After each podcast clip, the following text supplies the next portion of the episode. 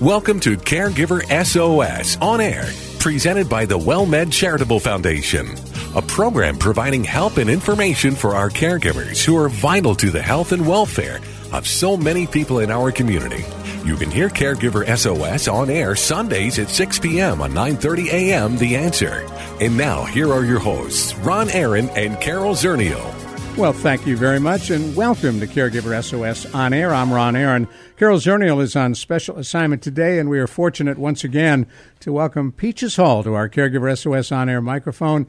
Peaches has uh, just a wealth of experience. Uh, I don't want to suggest she's an old person because she's not.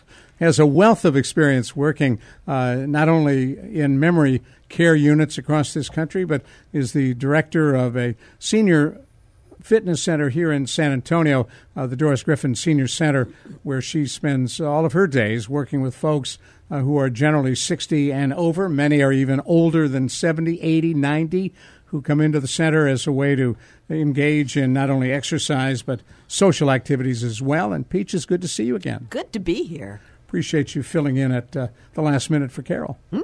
My pleasure you have in your experience uh, managing memory care units mm-hmm. uh, had experience with people who have a variety of uh, forms of dementia. And the one we're going to deal with today, uh, Lewy body dementia.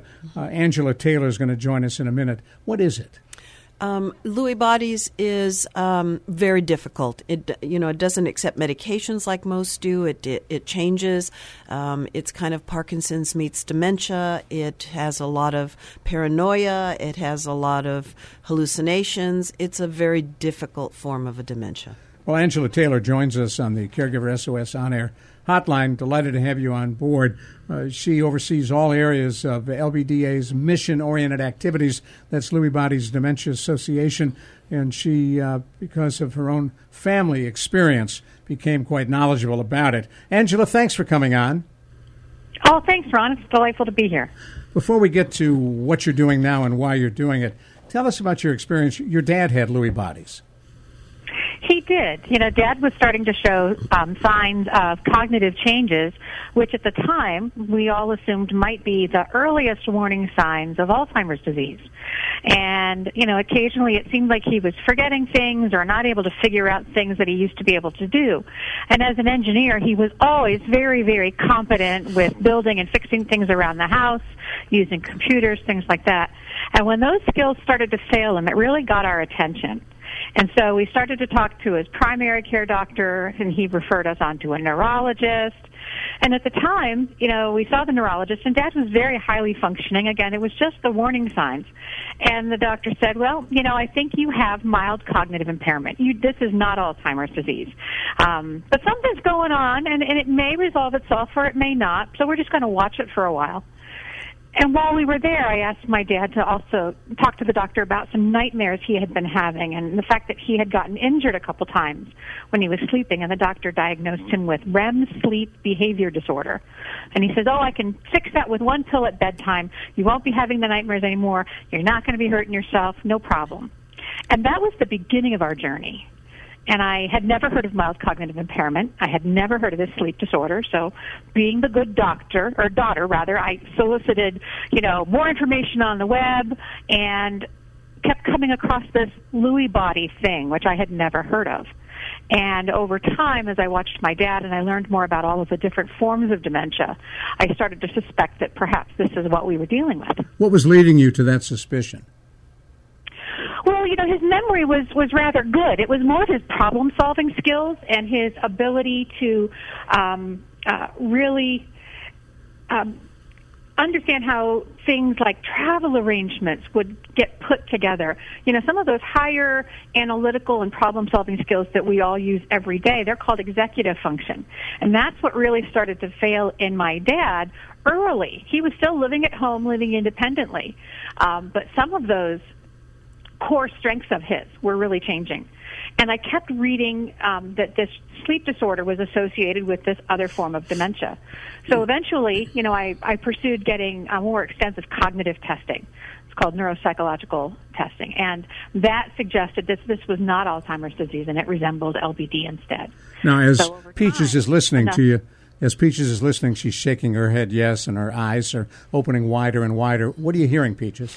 I'm hearing the diagnosis, and I, and it's amazing because many times it, neurologists are so important to help you with that. But especially back in the early 2000s when you were dealing with this, it was something that was very what we thought rare, and it really wasn't rare. It's just that it hadn't been recognized. Now, if you've just joined us, you're listening to Caregiver SOS on air on 9:30 a.m. The Answer. I'm Ron Aaron. Carol Zernial, our regular co-host, on special assignment today, and we're thrilled to have Peaches Hall filling in for her. Angela Taylor is with us on our Caregiver SOS on air hotline. Uh, she is the uh, head of an organization, LBDA, and the website is lbda.org, Lewy Bodies Dementia Association. Uh, she's also a member of the uh, federal uh, council that deals with these kinds of activities, the Advisory Council on Alzheimer's Research, Care, and Services. Uh, and in your case, Angela, as you begin to uh, identify what's going on with your dad, uh, did you seek other medical advice, other neurologists? Well, certainly we started with the primary care physician, and he did a full physical, and I really wasn't coming up with any answers, um, and that's why he referred us to the neurologist. Um, the neurologist, of course, then did a full neurological exam and referred us out later for the um, neuropsychological tests. Um, and Dad was started on one of the medications that are used uh, for Alzheimer's disease, and he actually had a pretty favorable response to that initially. But over time, Dad's you know, occasional confusion got to be more and more um, pervasive.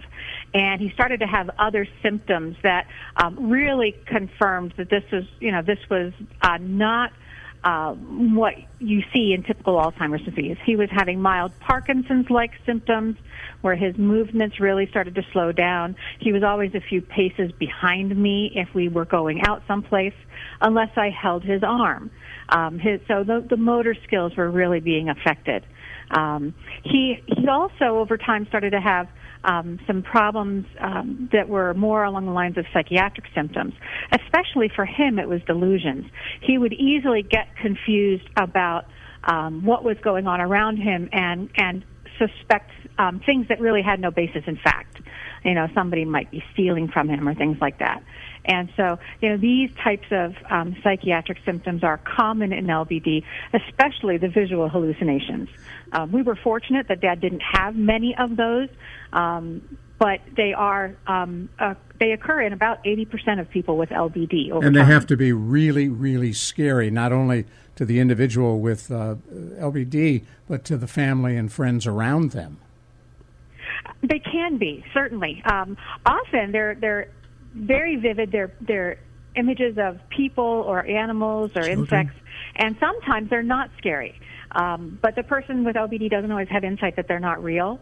Um, so you know, it's it's it's a mixed bag. Sometimes they can be um, pleasant and not frightening, and then sometimes they can be very upsetting. Now, by scary, I didn't mean that it was always frightening. What I meant was they are so real to the individual, but people around them uh, obviously aren't seeing or hearing uh, what that individual is. That part is scary. Absolutely, and that's why education about the disease for the family is so very important. It helps everybody put in context what they're experiencing and give them a perspective on how to respond to it. That this is the disease itself. It's not an individual person choosing to behave in the manner that they do, that they are, and it allows you to separate the two and respond to the disease one way and respond with emotional support and understanding to the individual. Now, as your dad began to spiral down uh, was he able to continue to live independently, or did you have to uh, provide a caregiver? No, quite early on, my dad was not able to live independently. Uh, one of the hallmark signs of LBD is fluctuating levels of cognitive abilities and attention.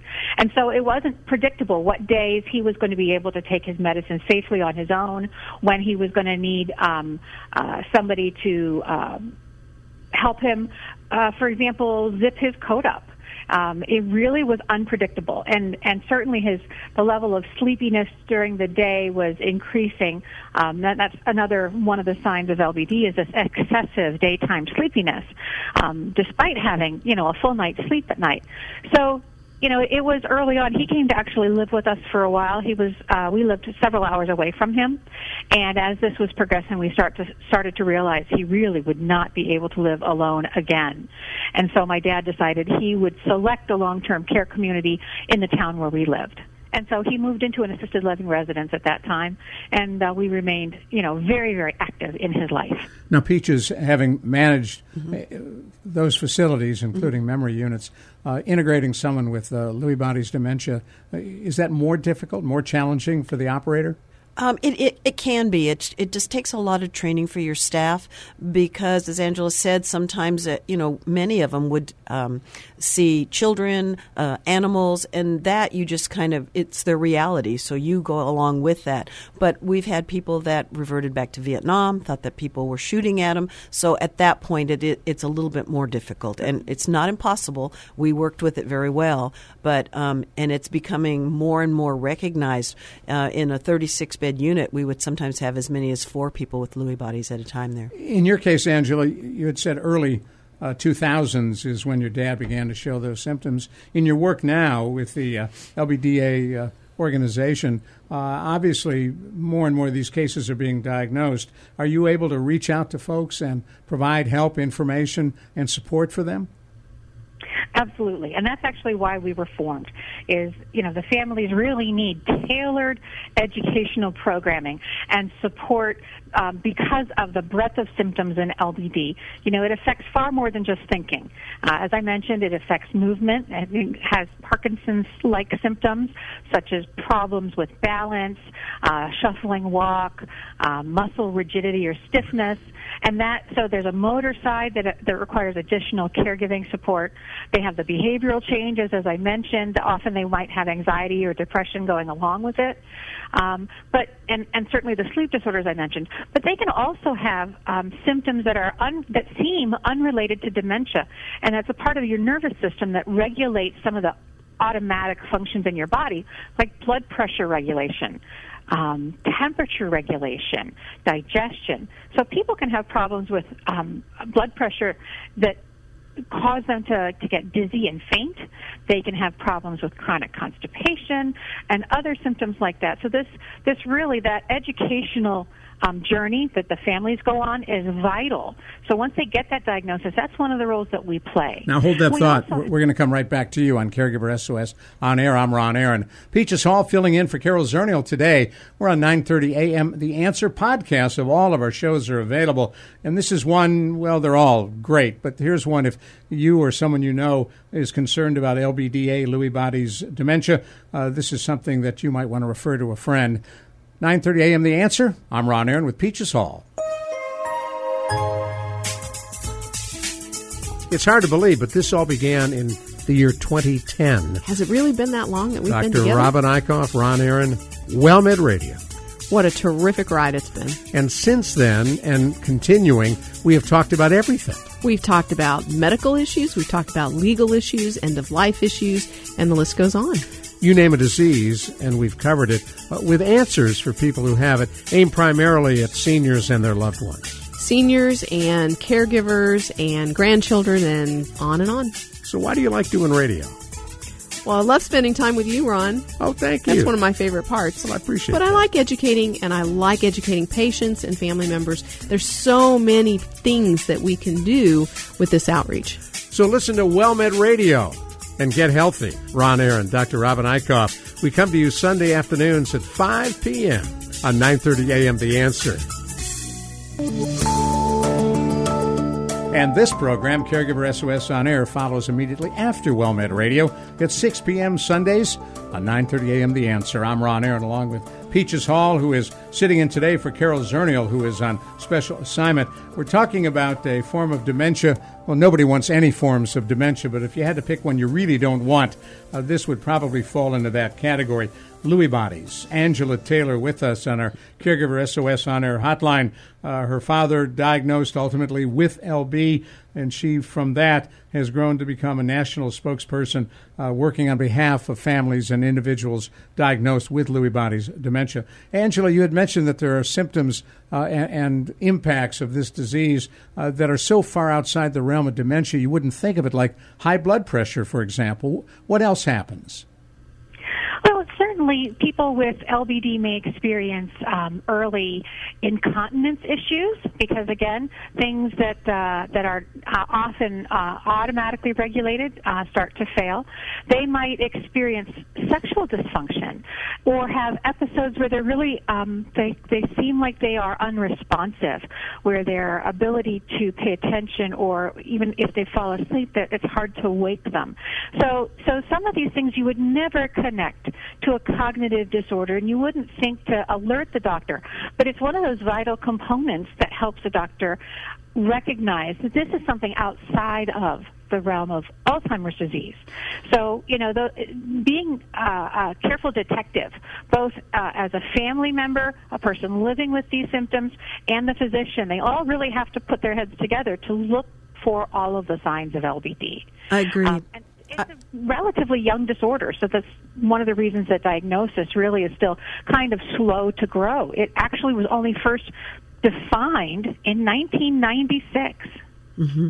I, I, agree with, with everything on this, and I'm so glad that we're able to talk about this today. One of the other things is it's so important not only to communicate with your regular doctor, but with your neurologist, because they can only do what your eyes are telling them you're seeing and your ears are hearing. And one thing about Lewy bodies is that medication that we give to somebody with a regular dementia or Alzheimer's can really make them twist off. How old was your dad when he began to show the symptoms you described? Well, I think the earliest warning signs we saw in his late 50s. Um, by the time he was in his late 60s, we knew we were in uh, in a dangerous place as far as the um, you know seeking medical attention. It's for him. It was a slow journey. Um, we in the late 50s, it was just an occasional lapse, and you can explain away a lot of occasional lapses. Um, sometimes we weren't even sure if anything was even wrong. And it took a while for this to become something that was consistent enough that we said, okay, you know, we're, uh, for me as a daughter, you know, I never, um, had any involvement in my father's health care matters. And so, you know, I had to bridge that gap delicately. Here was this man that, you know, was my parent and to open a door and start to talk about things that I've never had a conversation with him about, where I'm inserting myself into his private matters with his doctor. You know, that was a that was a step. That role change was um, a part of our journey. And it wasn't comfortable for either one of us for a while, but after a while we realized that we could really partner together. Now, was your mom in the picture? He needed. No, she wasn't. My parents had been divorced for a long time. So my dad was single. He was living alone in a town where there was no family. Wow. So he was really vulnerable. And I think that's one of the things that got us uh, got our attention is he actually had had some surgery and it was coming out of the anesthesia and in the recovery period that he actually kind of had a step down in his cognitive skills. And that really did create the the first quote unquote crisis for us where he was um, at home trying to recuperate and not able to care for himself cognitively as well as physically. Now, for folks who are listening, Angela Taylor, one of the things that would be really helpful is uh, to not only talk a little more about what you saw early on, but did you keep a journal so that uh, you were documenting what you were seeing and you could present that to the uh, PCP, primary care physician, when you went to see them? I actually did. Once we started going to the doctors together, that I became uh, a, a because again, I didn't know what we were dealing with. I felt it was really important for me to start jotting down those things that didn't make sense to me so that we could together explore whether they were connected to what dad's illness was. It probably took us a year to get his diagnosis, and even then it was extremely early. He was he was most people at that stage were only being diagnosed in moderate to advanced stage dementia. My dad actually got diagnosed in early stage, but I really attribute it to my being involved with LBDA by that point in time. Now, did I he volunteer uh, because I was 99% sure this is what he had. I'm sorry, I didn't mean to interrupt. Did, did he know what was happening? Did he talk to you about things that were troubling to him? Uh, interestingly, not so much. He he did bring up the nightmares he was having. But beyond that, I really had to be the one to open the conversation up. And I think that's one of the things that I have to, uh, I really want to encourage families to do is if they, they know their family members and their loved ones extremely well. They know them far better than the doctor will. So when they see somebody's baseline changing, their behavior, their well-being, that's the time to start having those conversations. What's going on? How can I help? You know, maybe we should be talking to the doctor together to find out what's going on because maybe this is something that we can make better. A lot you know, of and times, that's the reality with dementia. a lot that- of times they cover very well too. Even when you bring it up one or two times, they're like, "Oh, you know," and "Oh no, it's all right." Or you ask them a question and they'll go, "Well, how come you don't know that answer?" So they're very good at covering. So you have to be pretty diligent. And many times their spouses and family uh, enable that. Mm-hmm. My mother, my dad developed dementia, and for the longest period of time, uh, my mom, like an alcoholic who's enabled by family, uh, when she'd walk into a room with him, she'd say, "Oh, you remember Peaches Hall?" or "Oh, you remember your boy Ronnie?" I mean, all those things that she knew he would not remember. And and did you find yourself doing that with your dad? I, I did not. I think that's really that's based on an individual's temperament, and and my mode of handling things is generally quite head on. So that's why you know this this was a a good combination for my dad and I. He was less willing to talk about it. I was more willing to to step in a little bit and say, "Hey, this this isn't something we can sweep under the rug." Um, but I, you know, I understand why families do that. Nobody wants to be confronted with a very difficult reality, and sometimes it's easier to cope emotionally if you don't have an answer. For me, it was harder to cope when I didn't have the answer. Now, you serve as a liaison to the LBDA's Scientific Advisory Council, experts in Lewy bodies, dementia, research, and clinical care. Give us an update. Where are we? Uh, and do you have in the back of your room the magic bullet that's going to fix this? Oh, I wish we did. I really do. Like other neurological diseases like Alzheimer's disease and Parkinson's disease, there is no medication right now that can really significantly slow down or halt the progression of this disease. Right now, the best that we can do are treat the symptoms so that we can improve the quality of life for the person who has this disorder and their their primary caregiver. And in an LBD, because there are so many symptoms, you actually can make a significant improvement in their quality of life if they get comprehensive care across the board of all of those symptoms. Um, without it, without getting really good sleep, you know, if those sleep disorders aren't treated, then your cognition is worse if your blood pressure isn't being well regulated, if it's if it's dropping when you're standing, you're getting dizzy, that's going to impair your functional abilities. So really, every symptom needs to be looked for and treated as long as it's possible, because it really does improve. Um, for the caregiver, their ability to provide care, uh, it reduces the distress on the person living with LBD.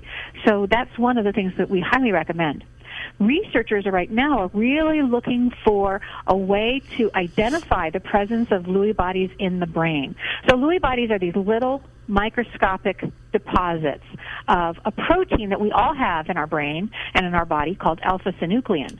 But something happens in LBD and we don't know what it is, that this protein misfolds and clumps and accumulates inside the cells of the brain. And the person who first identified them in the early 1900s, his name was Dr. Friedrich Lewy. And so later they were called Lewy bodies. And these are also the, the pathological changes that are seen in the brains of people with Parkinson's disease. So these two disorders are extremely closely related. They have the same spectrum of symptoms, but they present in different order. In Parkinson's disease, the most prominent symptom early on are changes in movement where in Lewy body dementia, it's mostly, it's most prominently changes in cognition, but each disorder may have overlapping symptoms early in the beginning. Now, she's Angela Taylor, who oversees all areas of uh, LBDA's mission oriented activities. We're going to give you a website in just a few minutes, and if you have questions and comments, you can get a hold of her uh, through that website and, and on there, find help. Uh, you wanted to jump in there, Peaches. Yeah, uh, Angela, can you share with people um, what your father's behaviors were and how you dealt with those, and with the kind of medications that maybe you used if you had some? Sure, sure. So you know, again, um, in in any neurological disease, um, you have a, the likelihood of a person's natural personality um, being a little bit more magnified because they lose some of the filters that they might normally have. so, you know, my dad um, was always um, very pleasant around people, and so, you know, he he continued to be very personable, but the things that worried him became magnified. So he he occasionally got actually I would say repeatedly got obsessive over a per- particular worry. Um, I, I remember one time he told me that he had spent the entire day rearranging his closet. Everything, all of the clothes were out. It was all over the room, and he couldn't put them back in. He was just too tired. So I, when I came to see him that day, there was not a thing moved in his closet. So in his mind, these, you know, he was a very tidy, meticulous man. In his mind, he must have had some time where that's what he was mentally working through, and he couldn't separate through the reality from the delusion. Um, so we saw things like that quite regularly. Um, How did you deal with it? See, um, again, addressing the underlying emotions. You know, um, oh, you know, you know what, Dad, this isn't looking too bad. Let me see if I can't uh, uh, uh, straighten things out here a little bit for Hold you. Hold that thought. We're going to come right back to you. We're talking with uh, Angela Taylor, and uh, we'll get more on uh, her experience dealing with Lewy body's dementia. I'm Ron Aaron, along with Peaches Hall on 9:30 a.m. The Answer.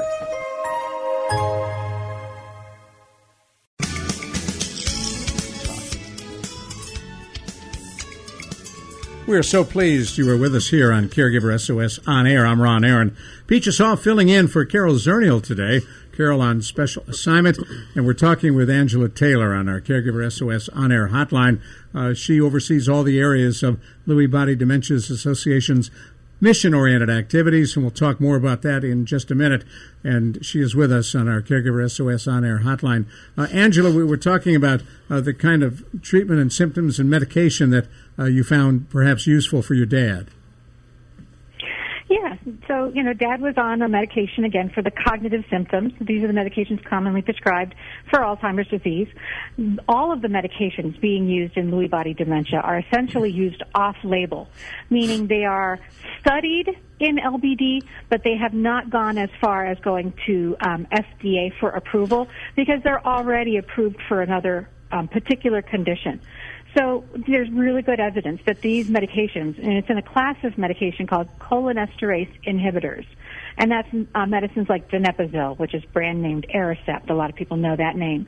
Um, those are the standard line of treatment for cognitive symptoms in LBD, and people who have LBD may respond actually better to those medications than people with Alzheimer's disease.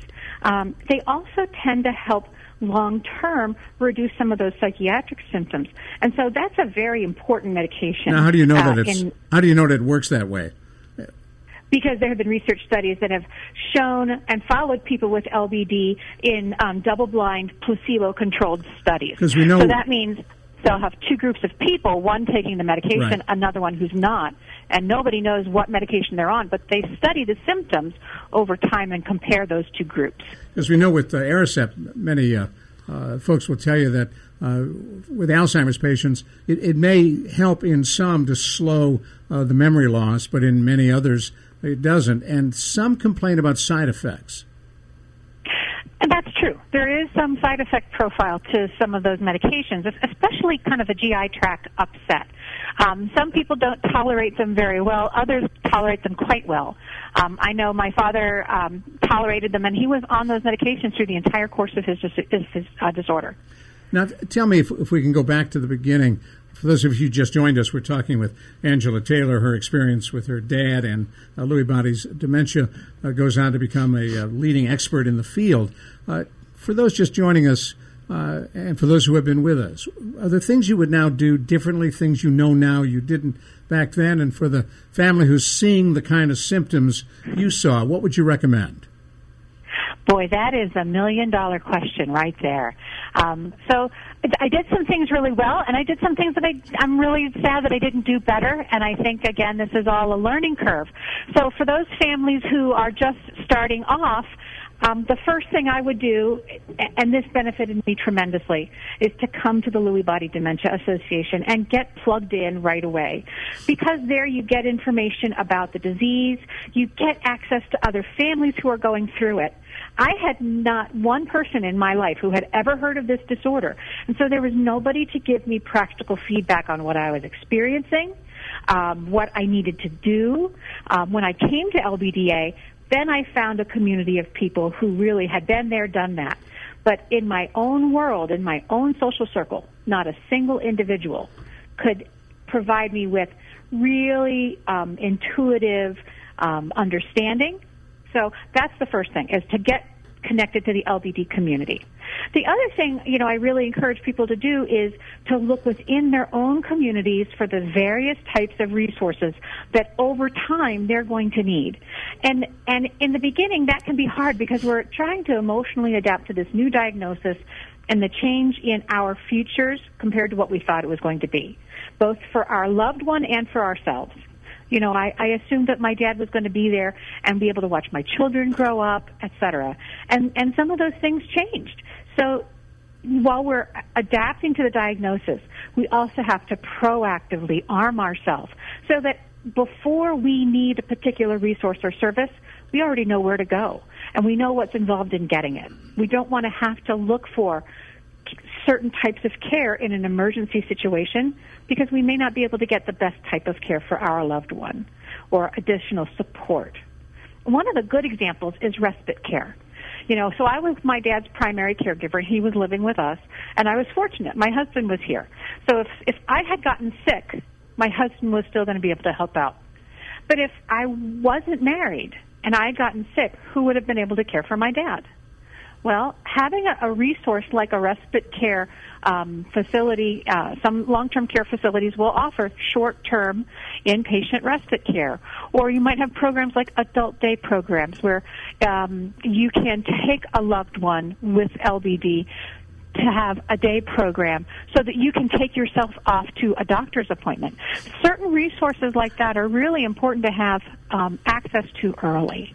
All right, Peaches so, wants to jump in here real quick. I would encourage. Peaches, right? I, I really I, I agree with the respite 100, percent and it's so great when families are there, and it all depends on the scale that the Lewy bodies. Because luckily, your father was more of a gentle Lewy bodies, but some of them are so aggressive and have such strong behaviors that sometimes people won't take them as a respite. When you say strong behaviors, um, they'll punch, they'll hit, they'll physical, kick. Yeah.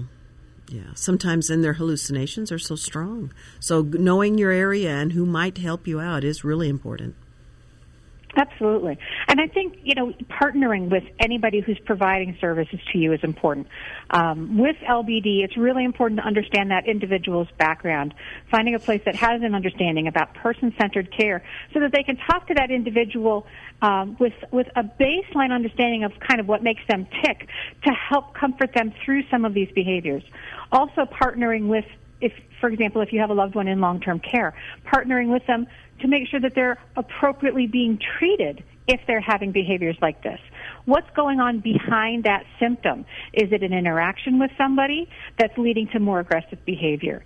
Is it uh, an underlying illness like a urinary tract infection that makes the behavior spike and the confusion spike?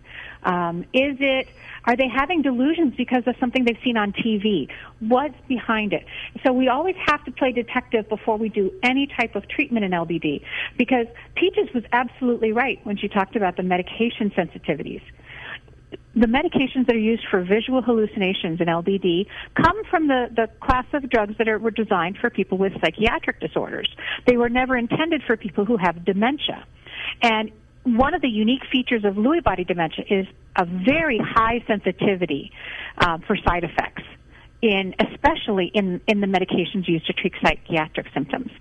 And so that's one of the reasons that other um, type of medication used for the cognitive symptoms is an important baseline medicine after that, if you can't find another resolution to behavioral symptoms, you might have to try a cautious trial of a medication in a class of drugs called atypical or the newer antipsychotics.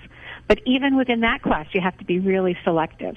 So partnering with the doctors, with the staff, with the family, it, to understand what's going on and find the most appropriate and conservative path to addressing them is important. Now, do you but get any? They can be improved with that approach. Do you get any sense at the national level where, where you have some uh, experience with the change in administration, which unfortunately brings a very anti science bias into the departments and agencies, National Institutes of Health and others. Are they continuing their efforts and research and support uh, for look into dementia and Lewy bodies? Actually, yes, and that's very exciting. So the federal, the 2017 budget was just passed and it included a, a, continued major increase for Alzheimer's and dementia research funding. That comes um, out of the um, Obama administration, though. The real concern now will be the 2018 budget.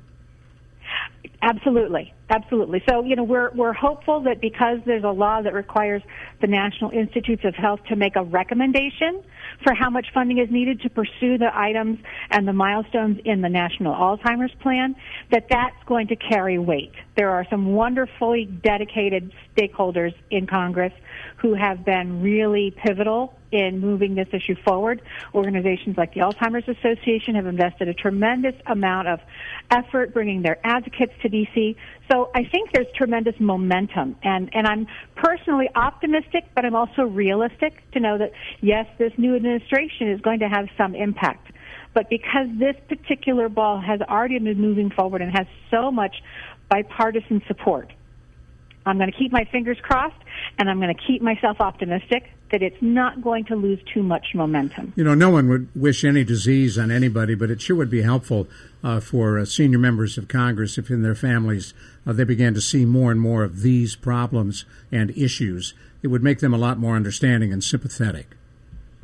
It certainly would. It certainly would. And, you know, I think the reality that there are um, different types of dementia that all have some unique needs um, is something that uh, that is also, I think, important for for Congress to recognize that some of these disorders are are highly underfunded.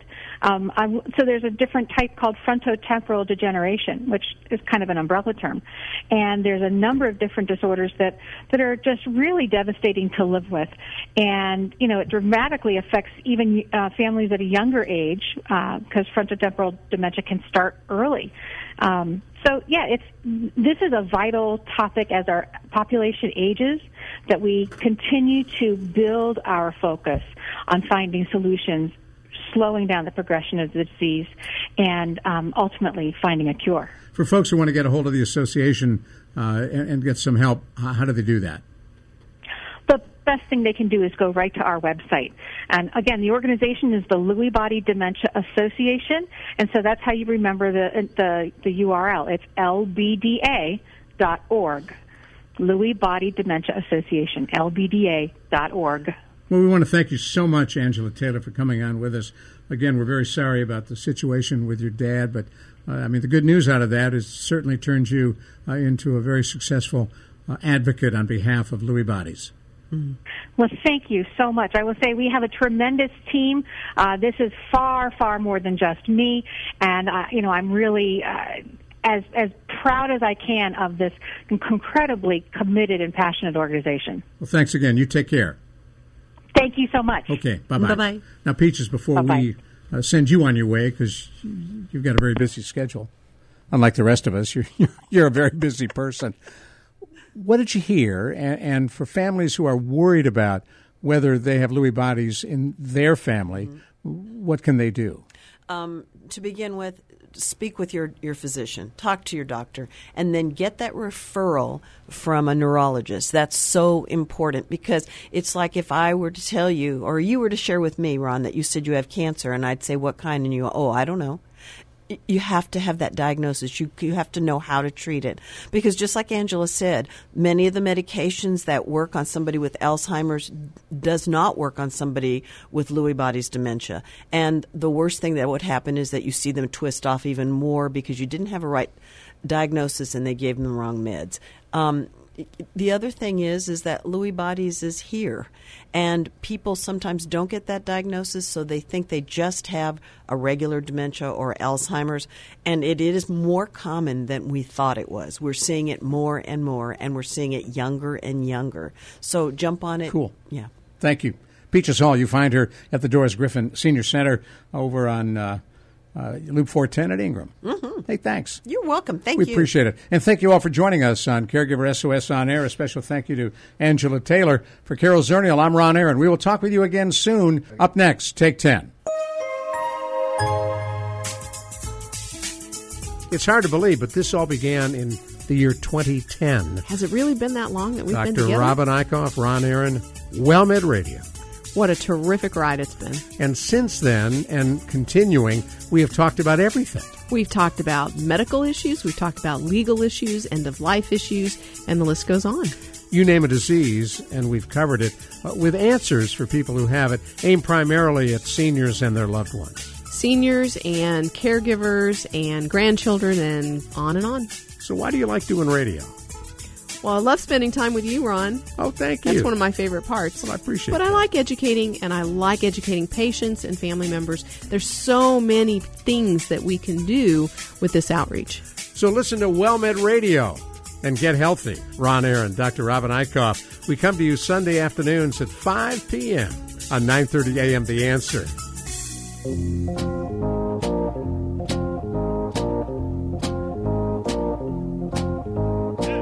Thank you so much for sticking with us here on Caregiver SOS On Air. I'm Ron Aaron. We're delighted to welcome to our Take 10 portion of this program Dr. Jamie Huysman, Carol Zernial on special assignment. So we're going to ride solo here uh, with Dr. Jamie, a nationally known psychotherapist, and expert not only in addictions but dealing with caregivers as well. And Dr. Jamie, good to talk with you, sir. That's good to talk to you too, Ron. It's a it's a beautiful day today. How are you? I'm great, and sound like Mr. Rogers. A beautiful day in Fort Lauderdale. I like that. I know, and I don't have my sweater on. Believe me. Uh, I I can't see you in a cardigan, but maybe you own one. I do own one. Oh, That's my. a secret you should never tell anybody. Oh my, exactly. So I want to talk to you about something that uh, because it is very much in the news, and this is not a show dealing with politics, but we hear a lot now about lying at the highest levels of government. So the question came to my mind: Is it ever okay, appropriate, and maybe necessary for a caregiver to lie to the care recipient? You know, this question is uh, it's a timely one, uh, and I, I too won't get into politics because uh, caregivers are quite different than any political animal that we should ever equate them to.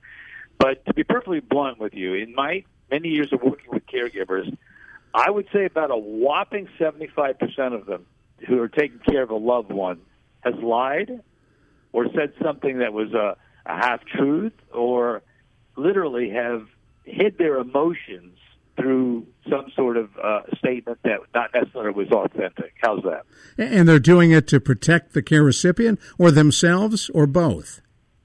I think both. I think both. I mean, it's white lies and good intentions. I call it. In fact, you know, caregivers fib on a fairly regular basis, and and, and they do it for for definitely for the loved one. I, I, I believe that they think they're doing their loved one a service by not being the authentic sort of uh, purveyor of, of honesty, even though uh, that's a very very debatable point. Um, and that honesty we should talk about in another show or maybe later that should be done along with a physician and families around them. That's a good time to get honest. Uh, usually the messenger does get killed. But to be frank with you, most people actually fib or lie simply because they're hiding their own emotions, their own difficult, difficult emotions that they, they, they have not come to grips with in the caregiving uh, episode. What would be an example? Well, you know, someone's true feeling could be of anger, guilt, resentment, you know, countless other sort of sentiments that they feel in the middle of uh, taking care of a loved one that swirls around in their mind every day, and and they really do hide it, and they hide it through you know covering up through little white lies or fibs or or everything is fine, which you know the acronym is you know freaked out, insecure, neurotic, and emotional. Um, and the idea of putting their their their truth out there really really difficult. It's not something they've learned throughout their lives. So uh, fibbing or a white lie uh, may work just as well for them. I need to talk about something you just brought up because it went by so quickly. Folks may have missed it. Uh, I, I love the way you use the acronym for FINE. Freaked out, insecure, neurotic, and emotional. Yeah, because fine actually is a fib too. I mean, as a clinician, I have to tell you when I do groups, and we go around the circle and we look for authentic emotions. You know, sad. I feel depressed. You know, I feel very happy. Whatever it is, there'll be members of the group that will always say, "Fine, fine." Like basically putting a hand in between themselves and you, and and we developed in the world of therapy, FINE was an acronym for freaked out, insecure, neurotic, and emotional, because it is also the, the popular white lie that we as therapists hear that masks the true feelings of the person in front of us. Every husband does it in a marriage. Honey, does this dress make me look fat? Absolutely not, sweetheart. No, it looks fine, right? Yeah, exactly. and, you know, it may, but we also may be telling a little white lie. Absolutely. Listen, it's about stuffing feelings, Ron. It's not a good thing. It's not a healthy thing. Um, it's kind of a codependent thing, if you will. But we do that, and we ignore the cumulative effect of, of this kind of fibbing or lying on our own emotional health. Um, and then we start feeling guilty. And, you know, you've heard me say it before. I think guilt does have uh, a remedy, but guilt is equated with low self-esteem. So really, the more fibs, the more lies, the less authentic we are often, the more we feel bad about ourselves, the lower our self-esteem goes, and then the higher the guilt factor becomes. Now, if you just joined us, this is Take 10, comes to you at the end of every one of our Caregiver SOS on air programs. I'm Ron Aaron, along with Dr. Jamie Huysman. Carol Zernial on special assignment. Today, we're talking with Dr. Jamie about whether or not it is ever acceptable and maybe sometimes necessary for a caregiver to lie to a care recipient. Let's say the caregiver picks up the phone, it's the doctor's office, the test results are back, and they're not good. It looks like cancer, maybe six months, eight months would be the projected lifespan. Uh, and the care recipient asks you, uh, was that the doctor's office? What, what do those test results show? The, uh, the first thing I would say uh, that that really does not have to put a caregiver in a bad position is the doctor asks for to see us. The doctor wants to convey uh, the results to us. And um, I, without me getting into some sort of medical discourse with you, my loved one, uh, because I'm not a physician. Um, let's set time aside for both you, myself, and maybe another family member also to, to be there and, and to to sit with the doctor and let the doctor tell us, you know, uh, good, bad, ugly, everything that we need to do so we can support you. Whereas, again, just to jump to the fib and the lie, uh, when somebody says, yeah, everything is okay, everything is fine, uh, I don't think we're doing any service to our, our loved one, our care receiver. Well, that's interesting. So you don't say everything is fine, tests are great. Uh, w- what you said was, and if you've got an ounce of intelligence, you'd know the news is not good. Uh, but you'd say, let's sit down with the doctor. He or she wants to give you, uh, you know, a discussion of where we are and what this represents. So you haven't really lied. You haven't, and there's a lot of options that doctors can offer that we, as lay people and loved ones, can never do it.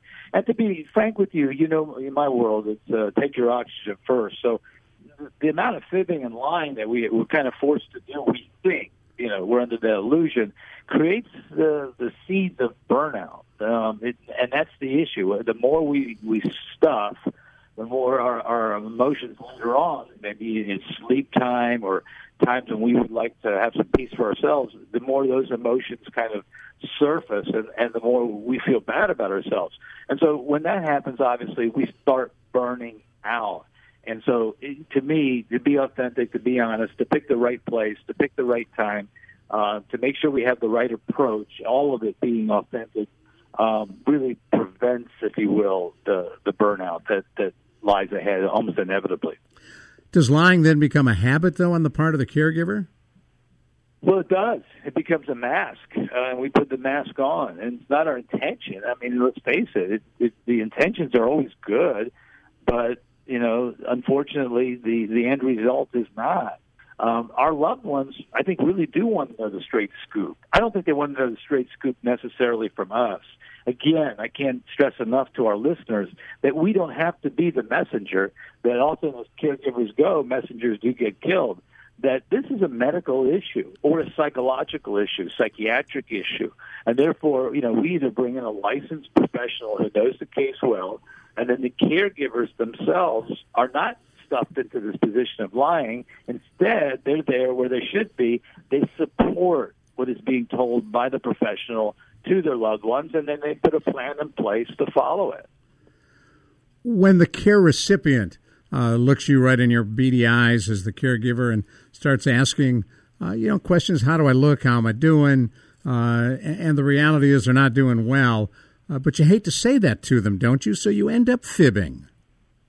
You you do, and, you, and I think you define your role by saying to the loved one, "Listen, it is a chronic illness, and, and it is something that that is falling upon you, obviously, much more than than myself. But we're both in this uh, boat together, rowing, and our role is not to to fix what's what's wrong. I mean, our role is to look at that loved one that you just talked about mm-hmm. to say, look, whatever the doctor says, whatever we need to do, I am here to advocate for you. You know, you you you can advocate for yourself as long as you you know are, are of able mind, sound body, and, and and and ready to do that. But you have to understand that I'm going to be here to support you in, in terms of whatever the physician says to us. Got to stop and you so right there. Then you can trust in yourself, and you can, and a loved one can trust in you. Flat out of time, Dr. Jamie. Thank you. Take ten on 9:30 a.m. The Answer. Caregiver SOS on air. I'm Ron Aaron. You've been listening to Caregiver SOS on air presented by the WellMed Charitable Foundation. Email suggestions and comments on this radio program to radio at wellmed.net. And join your hosts, Ron Aaron and Carol Zernial, for another edition of Caregiver SOS on air on 9.30 a.m. The Answer.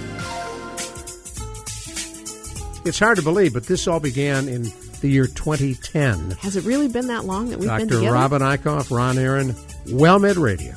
What a terrific ride it's been. And since then, and continuing, we have talked about everything. We've talked about medical issues, we've talked about legal issues, end of life issues, and the list goes on. You name a disease, and we've covered it uh, with answers for people who have it, aimed primarily at seniors and their loved ones. Seniors and caregivers and grandchildren, and on and on. So, why do you like doing radio? Well, I love spending time with you, Ron. Oh, thank you. That's one of my favorite parts. Well, I appreciate But that. I like educating, and I like educating patients and family members. There's so many things that we can do with this outreach. So listen to WellMed Radio and get healthy. Ron Aaron, Dr. Robin Eichhoff. We come to you Sunday afternoons at 5 p.m. on 9.30 a.m. The Answer.